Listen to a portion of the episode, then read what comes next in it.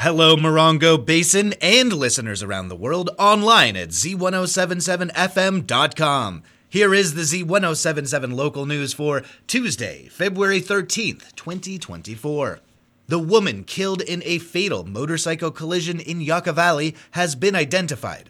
On Thursday at 12:45 p.m., the San Bernardino County Sheriff's Department responded to a report that a motorcycle had collided into a light pole on 29 Palms Highway near Kickapoo Trail.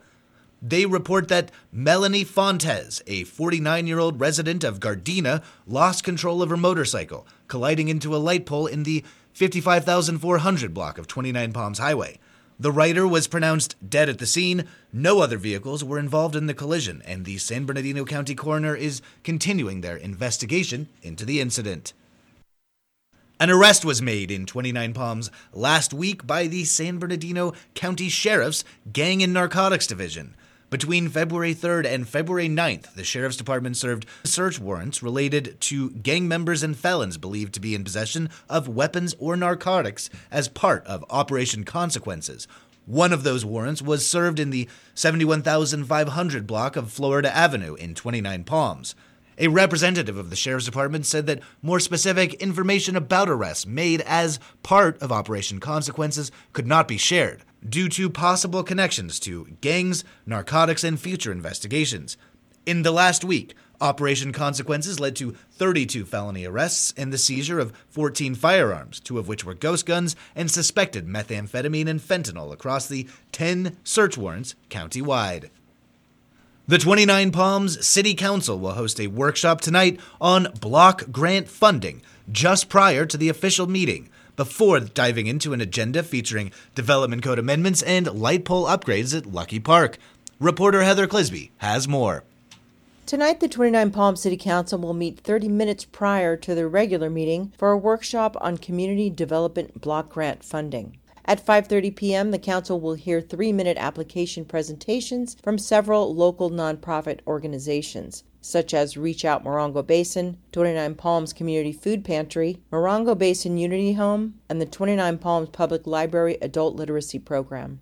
Next is a public hearing on amendments to the Development Code, specifically on Article 3 Administration, Permits, and Procedures. The proposed changes are to bring the city's development code into compliance with the state and correct inconsistencies. The council will then designate a delegate and alternate delegate for the Southern California Association of Governments annual regional conference and general assembly May 2nd through 3rd in Palm Desert. Finally, the council will discuss the replacement of 22 wooden light poles and lights at the Luckie Park ball field. A singular bid from Qualite Sport Lighting was received with materials, installation, and contingencies projected to cost approximately 1.3 million. The meeting takes place on Tuesday, January 23rd at 6 p.m. at City Hall, 6136 Adobe Road. It can be live streamed or viewed on demand via the city's website, 29palms.org. Reporting for Z1077, I'm Heather Clisby.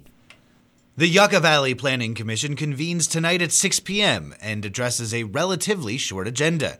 Joining us with the rundown is online news editor Robert Hayden. On the agenda for tonight's Yucca Valley Planning Commission, the former Yucca Valley Travelodge, now named Field Station Joshua Tree, gets another go at getting their exterior paint colors approved. At last month's meeting, the revamped motel's developers didn't submit the correct amount of exterior mock ups and was told to come back this month with the correct amount for proper consideration. Drainage issues at Brehm Park are making the fields extra soggy, especially with all the wet weather we're having. That issue, alongside new business development and construction updates, that's all happening tonight at 6 p.m. at the Yucca Room at the Yucca Valley Community Center, right off Highway 62 in Demosa. You can attend in person or check this story online for how you can attend remotely. Reporting for Z1077 News, I'm Robert Hayden. The Morongo Unified School District Board of Trustees will be holding their regular 6 p.m. meeting tonight at Joshua Tree Elementary, and they'll tackle one proposal that's proved to be a little controversial. Assignment reporter Gabriel Hart has the meeting's agenda for us today. For the meeting's agenda, Assistant Superintendent of Instructional Services Amy Woods will be recognizing the 29 Palms High School robotics team for their invite to compete in the 2024 Create US Open Robotics Tournament in March. Woods will then present the mid year review of the Local Control and Accountability Plan, or the LCAP. A three year plan that describes the goals, actions, services, and expenditures to support positive student outcomes that address state and local priorities, as well as an update on California's school dashboard, which provides parents with information on school and district progress. The board is requested to approve and adopt the proposed budget calendar for 2024, as well as the MUSD Transportation Safety Plan. Action items include book approval for The Chocolate Touch, a high interest novel to boost engagement levels while practicing and mastering grade level standards. The board is also requested to abolish over 40 positions due to lack of work or lack of funds in a preliminary classified layoff resolution, including special education instructional assistants, 16 instructional assistant classroom positions, campus safety supervisors, and many more. It's important to note that most of the classified positions being abolished are currently vacant. The 13 positions going before the board that are currently filled are funded by the elementary and secondary school emergency relief funds, which the district was given through the Coronavirus Aid, Relief, and Economic Security Act. That funding had a timeline that is now expiring. However, all the employees affected by the layoffs have protections in their contracts and will be able to apply to the numerous classified openings available at different sites. Reporting for Z1077, this is assignment reporter Gabriel Hart. At tonight's 6 p.m. meeting of the Bighorn Desert View Water Agency, directors will consider an increase in fees and a decrease in days. Reporter Mike Lipsitz is here to explain.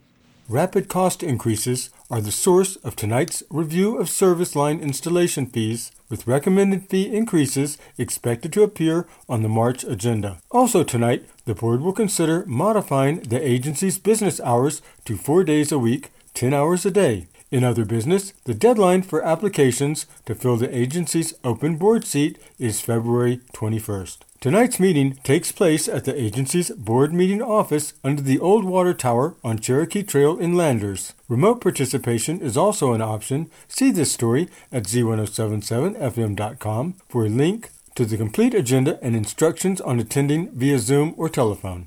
Reporting for Z1077 News, this is Mike Lipsitz. The 20th annual Parade of Homes fundraiser for Reach Out Morongo Basin begins this Sunday, February 18th from 11 a.m. to 4 p.m. The annual event sees Reach Out Morongo Basin supporters from all over the high desert open their homes to curious visitors, raising money for the nonprofit's services to senior and disabled residents of the Morongo Basin. There are four homes on the tour representing Yucca Valley, Joshua Tree, and 29 Palms. One of the homes on the tour is a beautifully converted homestead cabin situated in Yucca Valley Hills and owned by Z1077's own Hillary Sloan. Tickets are still available for $25 each. You can find a link at this story for locations or call Reach Out Morongo Basin at 760 361 1410. If you are still shopping for a gift to show your sweetie some extra affection this Valentine's Day, online news editor Robert Hayden rejoins us with a suggestion for one present you could pop off of your list. According to an email sent out by Southern California Edison, last year over 800,000 customers lost power in Southern California due to not rolling blackouts or ancient faulty equipment. No, these were caused by metallic balloons. You tend to see these more around graduation, Valentine's Day, and birthday parties. And if they're released, they have to come down somewhere. And if that somewhere is on a power line, the metal in the balloons can cause lines to short or explode, potentially causing outages and wildfires. If they miss a power line, they still have to hit the ground somewhere out in the Mojave Desert, creating an eyesore during deep hikes and potentially harming plants and wildlife. Some cities already have a ban on these balloons, and there will be a statewide ban of metal balloons in 2031. SCE gives tips like always weigh down balloons and deflate them before disposing of them. Those are good tips, but the best way to keep these temporary decorations from littering the desert, power lines, and landfills is to simply not buy them at all. Reporting for Z1077 News, I'm Robert Hayden. And finally, blood is desperately needed in the Morongo Basin. To that end, LifeStream will be holding a blood drive tomorrow from 10 a.m. to 2 p.m. at High Desert Medical Center, located at 6601 White Feather Road in Joshua Tree. Healthy individuals at least 15 years of age may donate blood. Donors receive a free mini physical. Please set an appointment by calling LifeStream at 1 800 879 4484 or visiting lstream.org. That's our local news. Hear local news seven times a day, seven days a week at 7, 8, 9, noon, 4, 5, and 6. If you hear news happening, let us know about it. Email us at tips at z1077fm.com. Reporting for the Morongo Basin News Leader, the award winning Z1077 Local News, I'm Jeff Harmatz.